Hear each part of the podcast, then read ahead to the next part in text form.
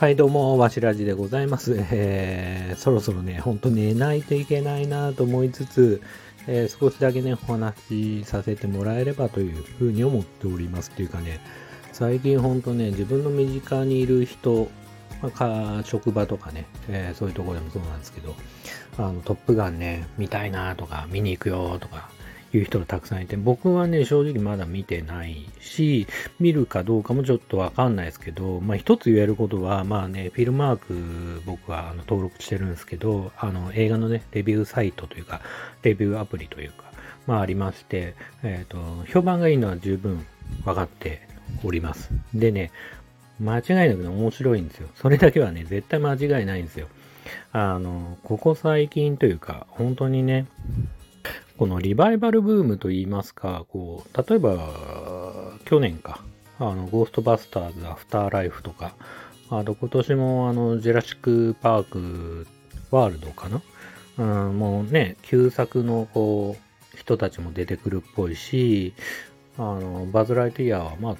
トイ・ストーリーとはね、また別のスピンオフ的な、えっ、ー、と、作品だとは思いますけど、そういうのだったり、スパイダーマンも、ね、新作に関しては、まあ、旧作というか、もう本当にサムライビ監督の、まあ、スパイダーマンとか、あの、アメージングスパイダーマンが出てきたりとか、あの、本当にね、こう、過去のファン、まあ、ゴーストバスターズなんてね、もう80年代に、あの、ね、大ヒットした映画で、トップガンも同じくで、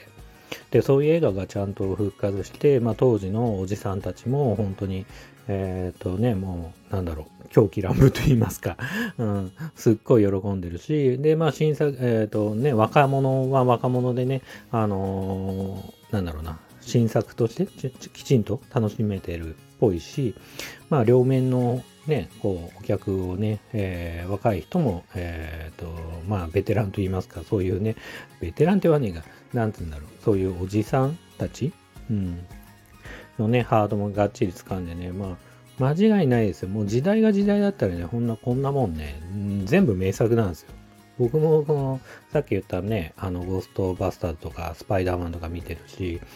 ドクター・ストレンジでね、あの、それこそ、サムライミ監督って合ってるかな？あの、ね、あの、資料の腹渡作ったね、監督がこう、ホラー的なね、要素でね、こう、表現したりとか、何かこう、昔の映画を思わせる要素だったりとか、まあ、本当にね、どの映画も本当に素晴らしいんですよ。あの、ブラックウィンドウとかもね、最高だったし、あの、ワールドスピードとかもね、自分が言いたいのは、本当に今、こう、作られてる映画っていうのは、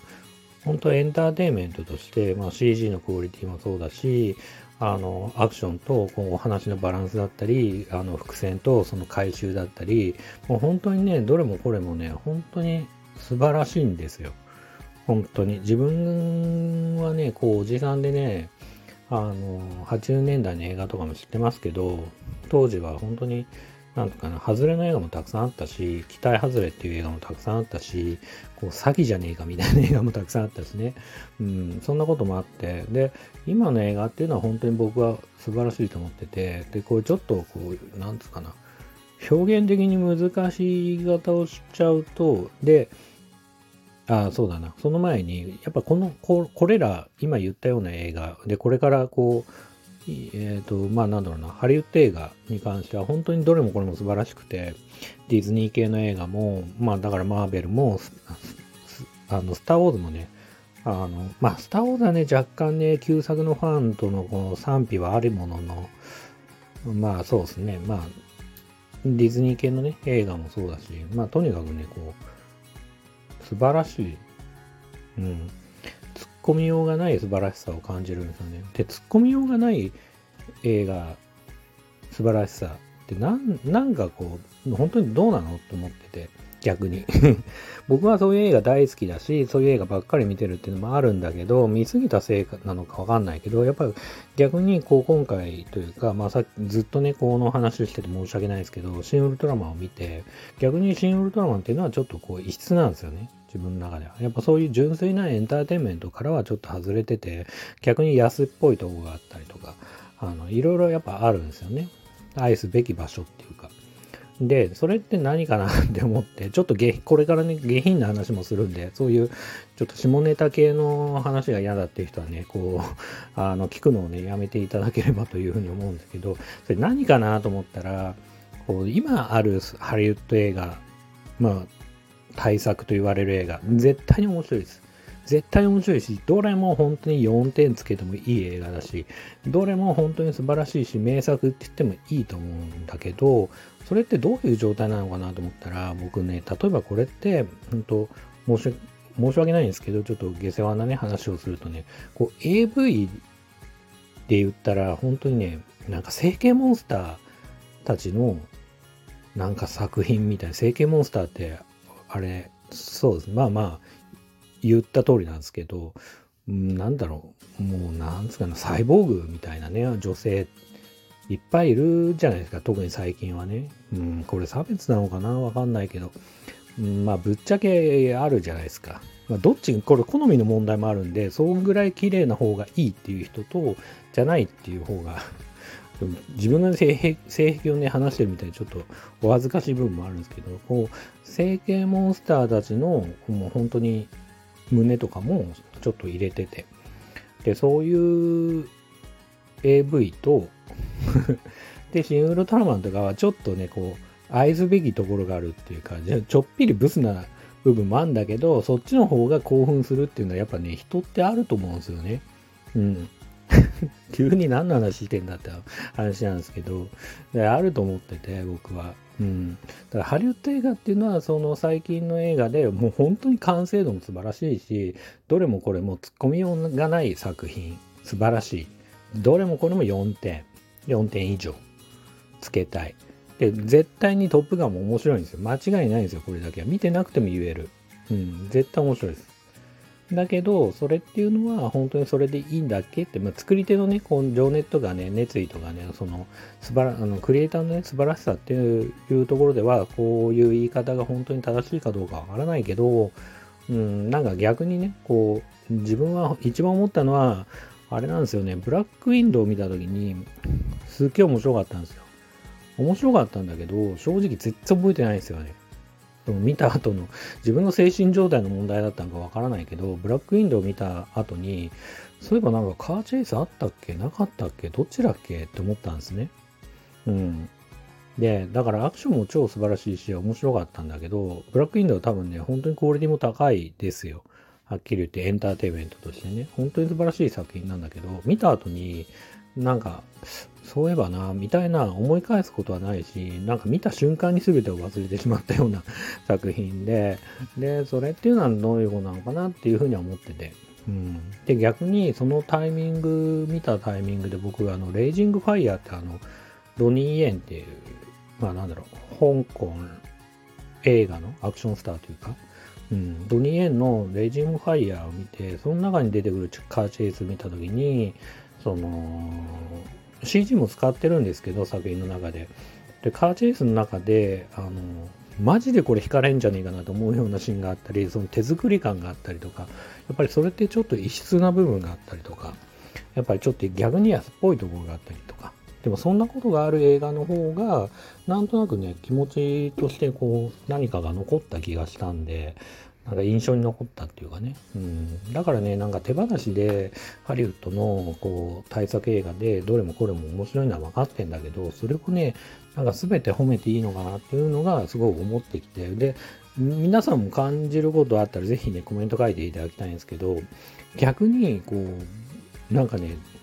まあ、マーベルは特にそうなのかもしれないですけど、なんか全部似てきちゃってんなっていう。このタイミングで、なんかカーチェイスあって、このタイミングでこんなあって、みたいな。うん、なんかね、例えば、ブラックパンサーとかでもカーチェイス途中にね、入ってくるし、さっき言った通りね、こうブラックインのもちろんだし、なんかそういう部分があったり、多分似たような、その、なんつうかな、構成というか、部分があったりとか。だからそれが何こう似たようなこう映画があるっていうのはどういうことかって言ったら、本当に、あれさっき言ったような、こう、整形サイボーグみたいな人間が、映画がたくさんあるんじゃないかなっていうふうに思い始めてるんですよね、僕はね。うん。で量産型というかね。量産型が一番いいかな。うん、量産型って言い方が正しいかな。うん。ただ量産型なんだけど、どの作品もその、面白いんですよ。ザクなんだけど、全員シャーザクみたいなね、うん、状態があるっていう感じはするんで、すごくね、こう、ただね、だから、こう、シャーザクばっかの中見てると、やっぱりなんか、ガンわかんない人何言ってんだお前っていう感じはするかするかもしれないですけど、やっぱゴックいいなとかさ、やっぱり、ちょっとブサイクなんだけど、ズゴック、ズゴックじゃねえな、あれ、ゾックだっけあれ。なんか緑のやつ。なんかちょっとブサイクなね、このモビルスーツもね、やっぱなんか味わい深いな、みたいなさ、やっぱあれあるじゃないですか、ザクレロいいな、みたいなさ、やっぱりなんかそっちもいいよね、みたいな。ごめんなさい。えっ、ー、と、AV でもさ、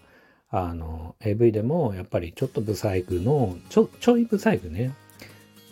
なんかそっちの方がなんかこう人間味があったりとか、自分の人生に照らし合わせると、俺はこっちの方、この整形細胞グ量産型の子よりも、まあ、もちろんそっちは綺麗なんだけど、俺はこっちが好みみたいなね、皆さんもあるはずだと思うんですよね。それがね、なんか、あの、最近はね、こう、個性がね、こう、なくなってきて、寂しい感じがするなって思ってて。で、映画の、それは映画の世界でも起きてるし、いかにこう、対策でお金がかかってるから、まあね、海外の場合はね、こけられないっていうのがあるからね、絶対に。うん。だからこそ、量産型が増えて、まあ絶対的にヒットする。あの、わかりやすく言うと、あとあれだよね、こう、ジャスティスリーグあるじゃないですか、DC コミックスの。で、あれの監督が途中でザック・スナイダーから、あの、初代アベンジャーズというか、あれ作った監督に確か変わったんですよね。なんだっけ？名前忘れちった。で、それ何が起きたかって言ったら、多分、あの、こう、平凡なというか、うん、面白かったんですよ。DC コミックスでそれまで、あの、マン・オブ・スティールとか、あの、スーパーマン VS バットマンとかは正直暗くて、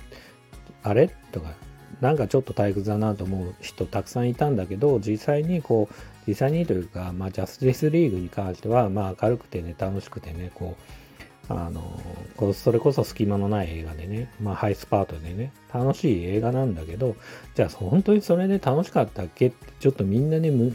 自分の胸にね、手を当てて考えると、これでいいんだっけ？本当にって絶対あるんですよね。うん。あれはね、ジャスティスリーグは僕も好きだけど、あれはまさにさっき言った量産型の、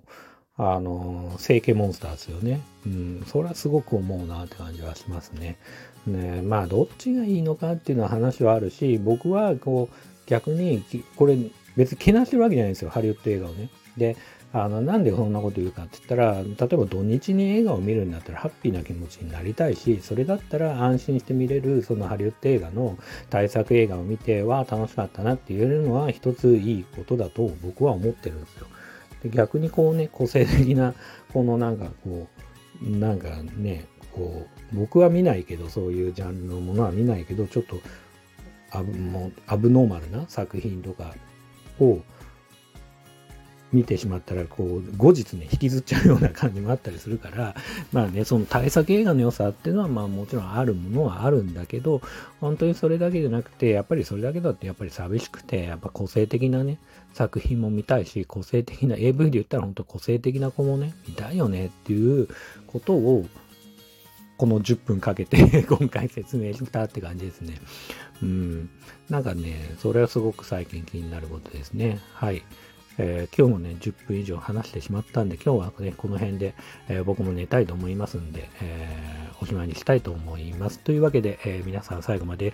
え聞いてくださってありがとうございました。それではまたおやすみなさい。